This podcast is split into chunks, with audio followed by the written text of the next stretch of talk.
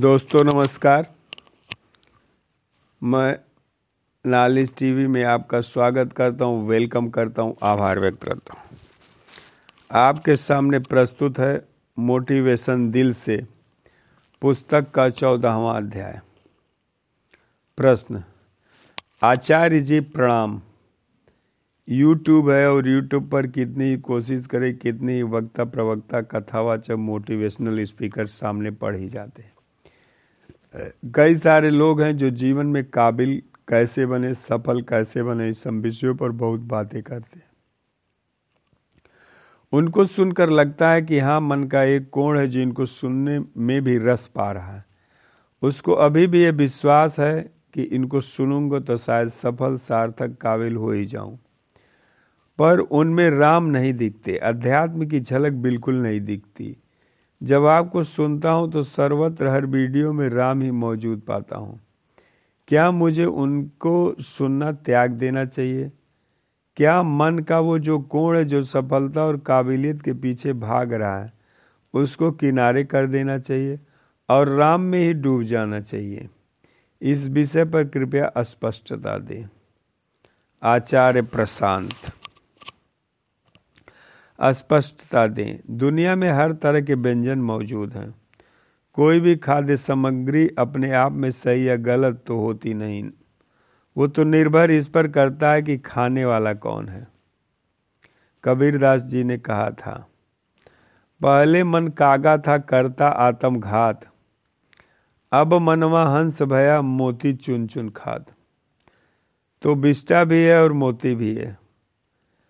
बिष्टा में अपने आप में कोई बुराई है, न मोती में अपने आप में कोई अच्छाई। निर्भर इस बात पर करता कि तुम कौन हो। तुम कौवे हो तो मोती का करोगे क्या, और हंस हो गए अगर तुम, तो बिष्टा की तरफ तुम्हारी दृष्टि जाएगी ही नहीं। भाई, तुमने बात की तमाम तरह के वक्ताओं की, और ये सब बहुत लोग हैं जो उनको सुन रहे हैं। कुछ उनको मज़ा आता होगा, कुछ लाभ दिखता होगा, तभी सुन रहे हैं। तुम अगर उनमें से एक हो जिन्हें अभी वहाँ पर लाभ दिखता है, तो उनको सुनते रहो, कुछ होता होगा लाभ। भाई, दूसरी कक्षा की भी पाठ्य पुस्तिका होती हैं, छठी की भी होती हैं, 10वीं की भी होती हैं, फिर स्नातक स्नातकोत्तर की तमाम तरह की किताबें होती हैं। अब वो तो निर्भर करता है तुम आंतरिक रूप से कितने परिपक्व हो। आंतरिक रूप से अगर तुम दूसरी कक्षा के छात्र हो तो तुमको दूसरी कक्षा लायक सामग्री ही पढ़नी चाहिए। और ज़्यादातर लोग शरीर से बढ़ जाते हैं, भीतर से बढ़ते नहीं। इसी से फिर समझ लो कि ज़्यादातर लोग किस तरह की सामग्री का भोग करते हैं।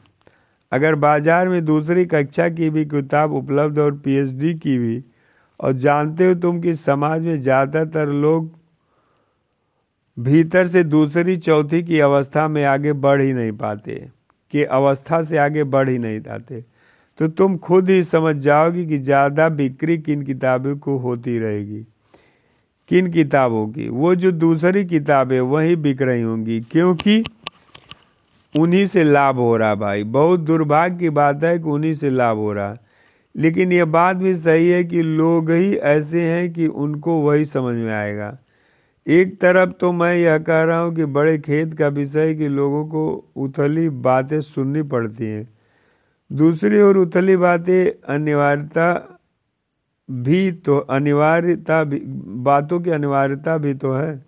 तुम अभी बिल्कुल नन्हे ही हो अंदर से, और तुम्हारे सामने अभी कोई वेदांत का ज्ञान खोल करके रख दे तो तुम्हारे पल्ले क्या पड़ेगा। तो फिर तुम्हारे लिए यही सब ठीक है कि सफल कैसे बने, अच्छी नौकरी कैसे पाए, फलाने को पीछे कैसे छोड़ दे, परीक्षा की तैयारी कैसे कर दे, और फिर दूसरी से बढ़कर अगर चौथी में पहुंच गए तो फिर ये सब होता है कि रात में कितने बजे सोया करें, सुबह कितने बजे उठा करें, महीने के किस दिन किस दिशा को टांग करके सोनी चाहिए, कौन सा शंख बजाए, कहाँ से रुद्राक्ष पाए, ये बातें सब बिल्कुल बचकानी हैं। आंतरिक विकास के रुके होने की ओर इशारा करती हैं, लेकिन साथ ही साथ ये बातें जानने और पढ़ने के अलावा चारा क्या है। आपके पास जिसका दिमाग अभी चौथी कक्षा के स्तर से ऊपर ही नहीं उठा, चौथी कक्षा में तो यही सब बातें चलती है ना, तो वहाँ यही सब बातें होती हैं। जैसे जैसे आगे बढ़ते जाओगे वैसे वैसे उन सब बचकानी बातों से मन अपने आप उठता जाएगा। भारत ने अलग अलग लोगों की अलग अलग पात्रता और अलग अलग स्थल स्थित बनाकर जाना है, इसलिए अलग अलग लोगों को अलग अलग तरह की सामग्री अनुमोदित की गई है। जो उत्तम स्तर के खोज होते हैं उनके लिए उपनिषद, उनके लिए वेदांत, जिनको उतनी नई बात समझ में आती है उनके लिए फिर महाकाव्य रामायण है, महाभारत है। जिन्हें उतना भी नहीं समझ में आता उनके लिए फिर किस्से कहानियाँ जो पुराणों में भरे पड़े हैं। इंद्र ने वरुण से कह दिया, फिर फलानी देवी नाराज हो गई, फिर फलाने ऋषि गए, उन्होंने नारद से कहा मनाना है, फिर ये हुआ, फिर वो हुआ, इस तरह की बातें। और जिन्हें इन बातों की समझ नहीं है उनको फिर दे दिए गए हैं कर्मकांड कि तुम्हें कुछ समझ में नहीं आता, तुम्हारी खोपड़ी में समझने की न्यूनतम क्षमता भी नहीं है, तो तुम्हें तो कहानियाँ भी काम नहीं आएंगी। तुमको हम कुछ नियम कायदे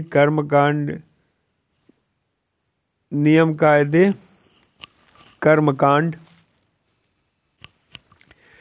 विधि विधान बताए देते हैं, इस तरीके से पूजा कर लो, जब पूजा करो तो हाथ दाएं ओर घुमाना, बाईं ओर नहीं, और एकदम तुम ख्याल रखना कि दायां हाथ बाएं हाथ के ऊपर रहे। जब अग्नि में आहुति दो तो खबरदार अगर तुमने दूसरी उंगली से दे दी, तीसरी और चौथी के बीच में फलाकोड़ मिला करके फिर आहुति देनी है। इस तरीके से संविधा की तैयारी करनी है, इसमें इतना घी डालना है, इतना ये होना चाहिए, उतना होना, ये सब कुछ जब हो जाए तो पंडित जी को इस तरीके से फिर दक्षिणा देनी है। तो ये सब बता दी गया, और इनसे भी नीचे अब एक नया तल तैयार हो गया, वो है अंधविश्वास का। भारत ने प्राचीन समय से ये चार तल रखे थे लोगों की धार्मिक प्रगति के लिए, अभी एक पांचवा भी तैयार कर लिया है, वो है अंधविश्वास का। और अंधविश्वास अगर अनपढ़ लोगों द्वारा प्रचारित किया जाए तो पता चलता है कि अंधविश्वास है। अंधविश्वास जब पढ़े लिखे लोगों द्वारा अंग्रेजी में प्रचारित किया जाए तो ऐसा लगता है कोई बड़ी साजिश होगी। भारत पर अंग्रेजियों की दास्तां की बड़ी ज़बरदस्त तरीके से सवार है, हिंदी में, वो भी अगर आप खड़ी बोली की जगह अवधी या भोजपुरी या ब्रजभाषा में अंधविश्वास की बात कर दें तो आपको तत्काल पकड़ लिया जाएगा, क्या ये तुम फालतू बातें कर रहे हो, हवाई जादू टोना। लेकिन वही बात, ठीक वही बात आप अंग्रेजी में कर दो, और वो भी एक्सेंट वाली अंग्रेजी में, तो फिर पढ़े लिखे लोगों को भी स्वीकार हो जाते हैं। वो कहते हैं अरे ये कोई जरूर राज वाली बात होगी, कुछ मिस्टिक कोण है जरूर इस बात में। अगर तुम पांचवें तल के विद्यार्थी हो तो दूसरी कक्षा में भी नहीं हो, अभी अंगूठा ही चूस रहे हो, विद्यालय में प्रवेश नहीं हुआ है तुम्हारा, तो फिर तुम इस पांचवें तल की सीखों को आजमाओ, लाभ पाओ। कोई मुझसे आकर पूछे आचार्य जी दूसरी कक्षा ज़्यादा सही होती है आज 12वीं कक्षा, तो मैं इसका क्या जवाब दूँ? इसका कोई जवाब हो सकता है भाई? दूसरी कक्षा लाने वाले के लिए दूसरी कक्षा सही है और 12वीं वाले के लिए 12वीं सही है। अगर तुम्हारा हिसाब कुछ ऐसा है कि उम्र शारीरिक तौर पर तो खूब बढ़ गई है तुम्हारी, लेकिन आंतरिक तौर पर अभी तुम दूसरी कक्षा में ही पढ़ रहे हो, तो ये जरूर बड़े अभाग की बात है, और ये दुख होता है, अधिकांश जनसंख्या ऐसी ही है।